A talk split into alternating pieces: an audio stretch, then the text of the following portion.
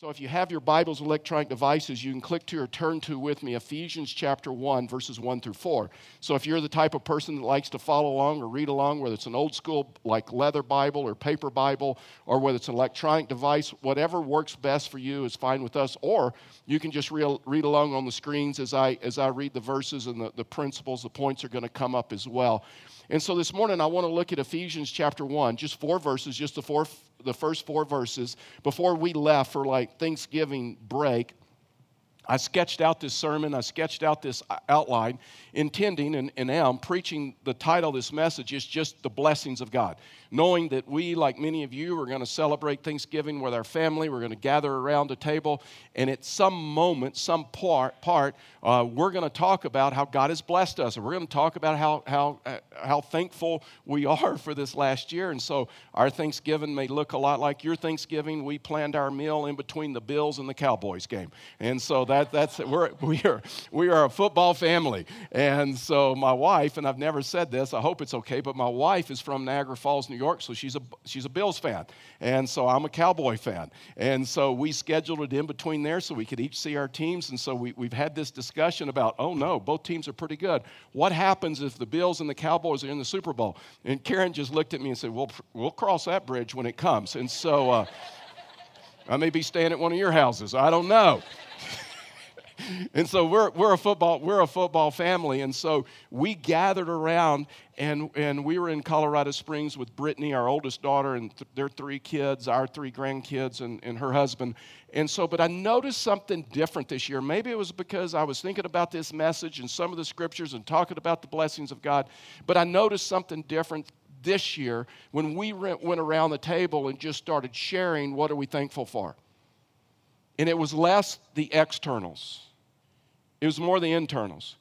It was less about possessions and stuff and vacations and toys and all of those other things, but it was more about spiritual blessings. It was more, we, we thank God for his provisions. We thank God for answered prayer. We thank God for that miracle. We, we thank God for how he provided. The grandkids were big in thanking God for everybody, like everybody that, that's, a, that's around the table. And so maybe that came as a result of our family because the last couple of years for us have been pretty difficult. It's been like a valley.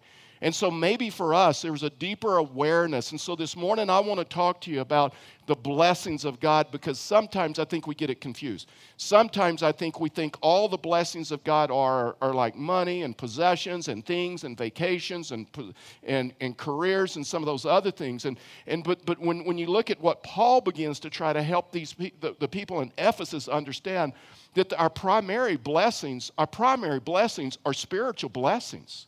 When we look at the blessings of God just theologically, yes, He provides and yes, He takes care of us.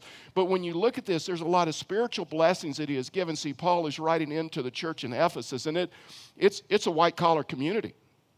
And so for them, they were talking about, well the, well, the good life. The good life is found in possessions and, and career and popularity and, and stuff. And Paul begins trying to pull them back and say, no, you don't understand. The spiritual blessings are what what gives you the good life. The good life is in Christ. That's just another way of saying that you're a, Christ follower. And so he writes in, in Ephesians chapter uh, 4, verses, verses 1 through 4 is all we're looking at this morning.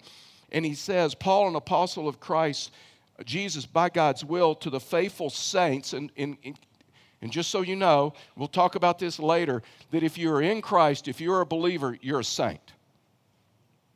Positionally, you're a saint. And we're going to understand that in Christ Jesus at Ephesus, grace to you and peace from our God, our Father, Lord Jesus Christ. Blessed is the God and Father of our Lord Jesus Christ, who has blessed us with, with some, with part, with every, with every. And listen, let me tell you something. I've looked that Greek word up. Every, you know what it means? Every. It means everyone. It means everyone that He has blessed us with every spiritual blessing in heavens in, in Christ, in the heavens in Christ. For he chose us in him before the foundations of the world to be holy and blameless in love before him. And so when you look at this, Paul is trying to help them to understand about these issues of, of spiritual life. And the good life starts off with Jesus. The good life starts off with understanding the spiritual blessings in your life.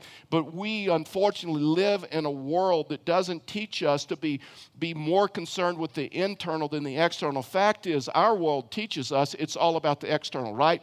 It's all about the above the surface stuff, not below the surface stuff. So this morning, I want to give you three things to help us understand the blessings of God and what that means uh, for us. The first one is this: is that God has a purpose and a plan for my life. God has a purpose and a plan for my life, whether we understand it or not, whether we realize it or not. God has a purpose and He has a plan for my life. And this, this thought helps us through the valley helps us through the difficulties of life to understand you know what? God has a purpose and God has a plan for my life. I know I just read the first two verses, but I just think it's so important because it, it's what this principle comes out of. Just to reread it, here's what it says He says, Paul, an apostle of Christ Jesus by God's will, to the faithful saints in Christ Jesus at Ephesus. Grace to you and peace from God our Father and the Lord Jesus Christ. And so Paul comes to this place and he understood God has a plan for my life. He not only has a plan for my life, He has a purpose for my life. He says, I'm apostle because of God's will. Now, listen, I think pastors have like, like messed this whole deal up uh, for a lot of churches, and, and I've, I've early in my ministry, I would say these same, same things as well. So, as pastors, we talk a lot about a call, right? That, that God called me. God called me into the ministry. God called me to plant a church. God called me to come to Pueblo, Colorado, and all those things. So, we use this word call a whole lot.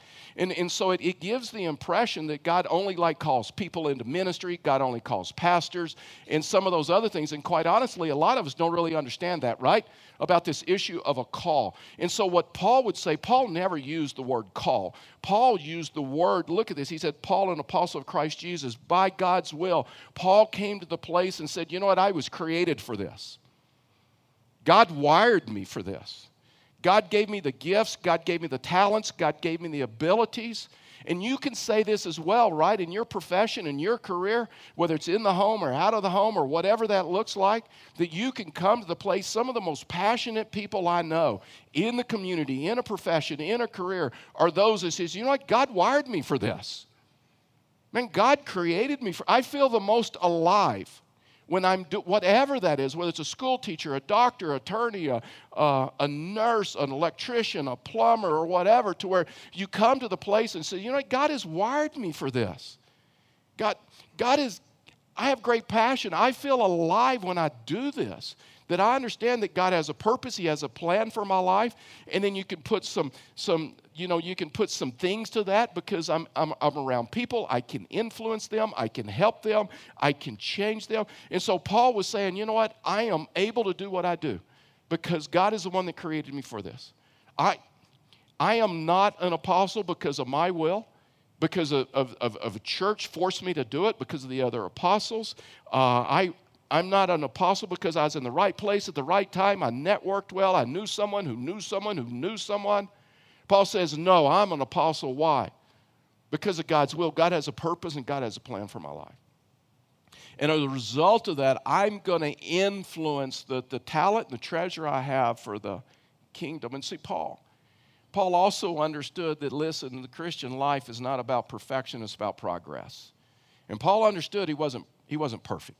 He understood that. In, in, in 1 Corinthians chapter 15, verse 9 and 10, this is just what he writes. It's just so transparent. And he, he writes, he says, For I'm the least of, of the apostles, not worthy to even be called an apostle because I persecuted the church of God. He couldn't get over how he behaved before he met Christ. But by the grace of God, I am what I am, and his grace towards me was not in vain. On the contrary, I worked harder than any of them, yet not I but the grace of God that was within me. And a little bit later, Paul, Paul actually writes, he says, Hey, I, I just need you guys to know I was, the, I was the worst of the apostles, I was the worst of all sinners. Now, I've thought about that a lot. I don't think Paul did like a survey. I don't think Paul like, like wrote a letter to the other apostles. Hey, why don't you answer this survey? Why don't you list out for me for your like your biggest sins? And I know my biggest sins, and we're to figure out who was the worst sinner of all time. I don't think Paul did that at all. Fact is, Paul was vividly aware of his own sins. and he could not conceive anybody else's sins worse than his.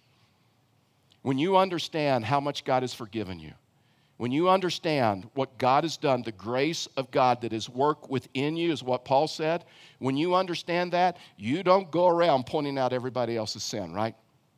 When you understand what God has done for you in your life and the grace of God and what He's forgiven you for, you're not, you're not the one going around and letting everybody know how bad the world is and how bad that person is and what they, because you understand because of the grace of God that is with me and what He's done for me. There's a popular saying that says, you know what, and you probably heard it and you may have said it. I, there, there's a time in my life I actually said it uh, love the sinner, hate the sin, right? You, you've heard that. Paul would never say that. You know what Paul would say? How about this? Love the sinner, hate your own sin. Deal with your own sin. And Paul, Paul came to this place that he understood that, you know what? He is not, he is not perfect. And as a result of that, it is God's, it is God's grace that is working within him. And it, it, ra- it radically changed Paul. And so just here, here's a thought that comes out of this, and we'll flesh that, this, this thought out. But there's a thought that comes out of this. And for you and for me, the most important thing about you is not the things you achieve, it's the person you become. It's not the things you and I achieve. It's the person that you and I become as we walk with Christ and we understand that His grace is at work within us. The Christian life is not so much perfection, it is progress. It is making progress, it is walking with Him. And so, the most important thing about you, the most important thing about me is not the things you achieve, it's the person you and I become and how we work through those things. I thought about this as we were at Thanksgiving with the with the grandkids, and you know, at the grandkids, they don't care what I do for a living. They don't care what Karen does for a living. I mean, we're not at the Thanksgiving table, and you know, one of my grandsons looks over at me, "Hey, Pop Pop, how many you running at church now nowadays? How big is your church?" I mean. What, what was that sermon? You know what? They, they, don't, they don't care about anything. You know what they care about? Do I love them? Do I care for them? Uh, my, my grandson, it's just kind of a funny story, but my grandson, Micah, his desire this Thanksgiving, I mean, his desire was he wanted me to sleep in the top bunk of his bunk beds. That's all he cared about. He didn't care about what I did for a living. He didn't care how big the church was. He didn't care about how many services we run. He, he doesn't care about, you know what he cared about? He just cared about would I sleep in the top bunk with him. And I, I think I've reached that age of like, no more. And so, uh, But Micah, Micah was like determined. And so finally, I, I got to the point and I says, okay, Micah, I'll, I'll sleep. I'll sleep in the top bunk and hopefully I'll be able to get out of it in the morning. And so, uh, and when I made that decision, then our youngest granddaughter, Nessa, goes, well, okay, I got to sleep over with, with, with, with Nana. And so that actually meant none of us got any sleep that night. None of us. fact is, fact is, after I got in the, the top bunk, you know, and the lights are out, Micah from the bottom bunk because he wasn't going to give up the bottom bunk for me. That, that was his bunk. And so, uh, and so Micah goes, Hey, Pop, Pop. I go, Yeah. He goes, I talked to my dad. My dad said, Don't worry, this bunk bed is made out of the strongest wood possible. You're not going to fall through. And I'm like, Micah, I know I'm carrying a little bit of holiday weight, but give me a break. And he, he's like, which one, Pop Pop? And I go, just go to bed. Just go, just, just, just go to sleep. And so we're still trying to recover, still trying to catch up with, with our sleep. But you know what they care about? They don't, listen, they don't care about how much we've achieved and they don't care about any of that. You know what they care about? They care about, listen, do we love them? Man, so many times with families, we think the more we accomplish, the more success we have, the more things we have, people around us are going to love us more. You know what they care about? It's the person you and I become.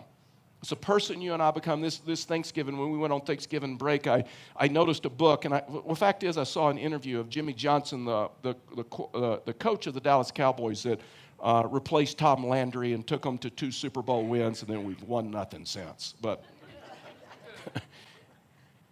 and Jimmy Johnson wrote a book. It's called Swagger. I saw an interview that he did, and he says, in some respects, I wrote this book to say I'm sorry to my family. And that caught my attention, so I said, I got to have the book.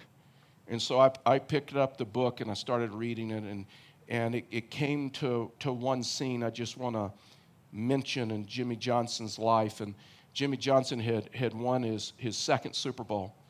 And he said, I, I felt just emptiness inside that that second football trophy didn't give me the, the feelings that I, I thought it would. And he said, So I'm making my way to the car after the Super Bowl win, and things are going through my mind, and I'm thinking about how much I had sacrificed my family.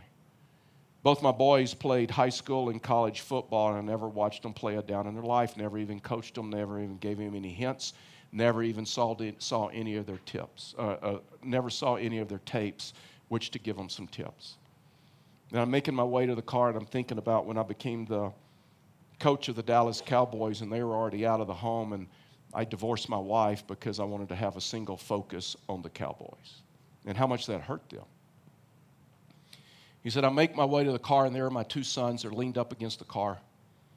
And uh, they're, they're excited about the Super Bowl win, and they're telling me, Dad, you know, you're awesome, and next year you're going to win a third one, and for sure you'll be in the Hall of Fame.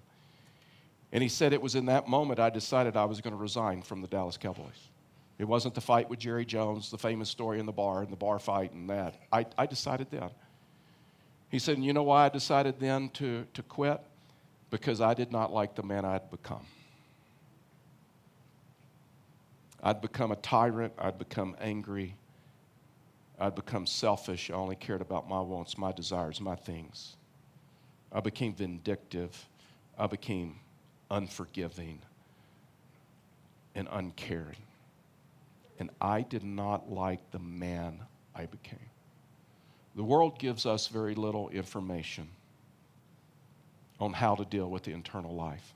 Pete Scazzero is famous about the, the iceberg principles, and if you've been through emotional healthy spirituality or some of those other things, you know what I'm talking about. The Pete, Pete Scazzero says of, a, of an iceberg, only 10% is above the surface. And then 90% of the iceberg is under the surface. Larry Crabb would use above the waterline, below the waterline. And both of them have the similar thoughts. And they would say this that the world teaches us to focus on the 10% that's above the waterline our accomplishments, our success, our actions, our words, but yet Jesus and the Apostle Paul would tell us that what really matters in life is when we focus on things below the surface. We focus on the internal life, we focus on the spiritual life. That above the waterline would be our social networks and our accomplishments and our possessions, but below the waterline, below the surface that nobody else could see, that's where we spiritually connect with God. That's where we build character. That's where we build our values. That's what ultimately changes above the surface type stuff. Jesus would say this in, in life journaling. We life journaled this verse just yesterday at Matthew 23, 25 and 26, verses 25 and 26. He says, Woe to you, scribes and Pharisees, hypocrites! You clean the outside of the cup, that's above the surface stuff. We only care about what it looks like to everybody else, we only care about what, what is visible. And the outside of the cup and dish but inside, they're full of greed and self indulgence. Blind Pharisees first clean the inside of the cup, below the waterline, below the surface, so that the outside of the cup may also be clean to where you come to this place to where we live every day in awareness of the presence of God. That's why Paul says, you know what works with me, works in me, with God, is His grace. Paul had this awareness that guess what? God is with me wherever I go that God has a purpose and God has a plan for my life, and I was wired for this, and I was wired for what, what I'm doing. And as a result of that, I have this awareness that God is always with me. Whether it's at the job, whether it's in the home, whether it's with my family, whether it's my, my, my friends, whether it's, whether it's doing a hobby or something, I have this awareness that God is with me. And this is where we build a life of spiritual disciplines, of prayer and reading of Scripture and some of the, those other things. And so Paul is helping us to understand that, listen, God has a purpose and plan for my life. He even, what, what Paul later, what, I'm sorry, what Luke says in the book of Acts, says God even determines the place where I live. Look at this, Acts 17 26. From one man he has made every nationality to live other uh, to live over the whole earth and has determined their appointed times and boundaries where they live. He did this so that they may seek God and perhaps they may reach out to Him and find Him. Though He is not far from each one of us, so God has determined not only the purpose and plan for our life, but God determines the places where we live. Do you realize that? I mean, this is awareness. Paul had this awareness of God. A famous passage, Jeremiah 29 11 says, For I know the plans I have for you. This is the Lord's declarations plans for your well being, not for disaster, to give you a future and to give you a hope. And Paul's life verse would be in Philippians 3:10, and he just simply says this. He says, For my, my goal is to know him. And the power of his resurrection, the fellowship of his sufferings, and being conformed to his death. And Paul would say, Paul would say, My life goal is, is just to know him just to know Him at a deeper level. And the only way we do that is by reading of Scripture and by prayer and some spiritual disciplines. And Paul wrote, remember when we started this out? And Paul wrote to the saints in Ephesus. A saint is not someone who is perfect. A saint is not someone who's perform, performed some miracle or something like that. The scripture says a saint is someone who has a relationship with Jesus Christ. A saint is someone that knows him. A saint is someone that, that, that understands that he has been or she has been set apart from some extraordinary work, that you have a purpose and a plan.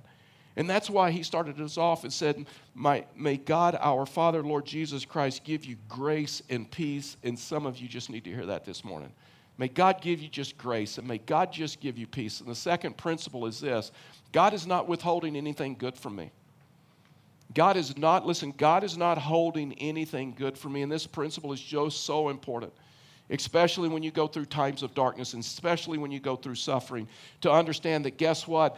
God has given me every spiritual blessing in the heavenlies. And God is, listen, God is not withholding anything good from me. Verse 3, as we just move on Blessed is God and the Father, our Lord Jesus Christ, who has blessed us with every spiritual blessing in the heavens in Christ Jesus. Three times in that verse, Paul uses a different form, a different text, te- tense of the word blessed. Look at that. Blessed is God, is the God and Father of our Lord Jesus Christ, who has blessed us with every spiritual blessing in the heavens in Christ. So, purposely, Paul used three different forms of the root word bless, blessing, blessed, which, which well, let me back up, is where we get our word uh, eulogy. Eulogy, eulogy just simply means to speak well of. Just to speak well of. A lot of times we hear that at funerals, right? Someone stands up and someone gives a eulogy and they speak well of that individual. But as humans, a lot of times and many times, our words that we say about a person doesn't match our actions towards that person, if we're honest, right? It just sometimes it doesn't.